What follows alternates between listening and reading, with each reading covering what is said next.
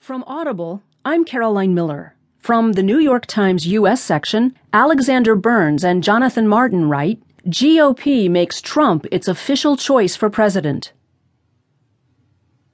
Donald Trump was formally crowned the Republican nominee for president at the party's convention on Tuesday, ending a tumultuous primary season, but not the nagging questions about his polarizing candidacy as he once again found himself embroiled in controversy.